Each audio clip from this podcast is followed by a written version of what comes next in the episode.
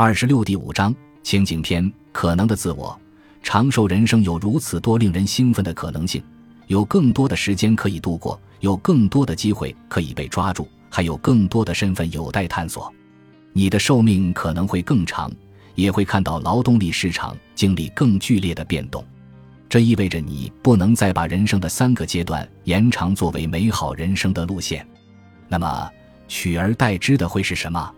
为了提供一个比较点和讨论点。我们研究出了吉米和简可以构建平衡生活的各种方式，既可以解决前文所述的财务挑战，又可以支撑他们的无形资产。这对他们未来可能会是什么样子进行了描述，但不是指定他们的未来必须如此。你也不一定要遵循这样的路径。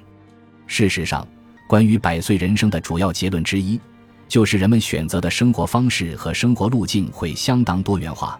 这些选择反映了他们的个人喜好和情境。面对这种多样性，指定方法是无益的。相反，我们概述这些可能的自我，是要表明我们有替代三阶段人生的可行方案。这些方案会使长寿成为一份礼物，而不是诅咒。传统的三阶段生活只需要一点点规划和反思，因为它具有确定性和可预测性。取而代之的会是多元选择。在很长的一段时间里，我们会经历很大的不确定性：会有什么样的工作，需要什么样的教育，你会成为什么样的人，你的目标是什么？未知的东西很多，创建通向未来的单一线性道路是不可能实现的，它会误导人，过于简单化。这就是为什么我们倾向于构建既可能是象征希望，又或者是预示厄运的未来自我。这个观点并不令人乐观。它捕捉到了我们大家要做出正确选择的焦虑感。大多数人并不擅长在我们未来的自己需要什么这个问题上做出选择。我们更喜欢现状，偏爱熟悉的事物，而且我们大多数人都很难想象自己从未经历过的生活方式。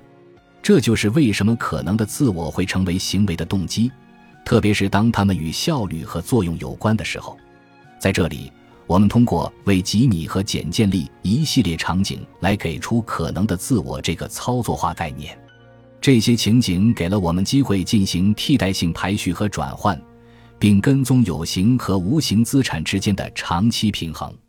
这些不同的场景是表达我们面临的一些关键问题的具体方法，创建了通往理想位置并避免不理想位置的方法评估基础。当我们与在伦敦商学院攻读 MBA 的学生合作时，他们创造的场景有力地揭示了一些有待辩论和解决的隐性偏见和冲突。我们很快就提出了一些问题，例如：你想一生都获得高收入吗？你如何与一个人保持合作关系？你准备承担多少风险？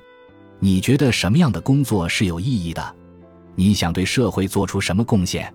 你是否充分利用了各种可能性？你是不是太传统了？最终，你对自己的设想将围绕自己的独特需求、渴望、愿望和欲望来展开。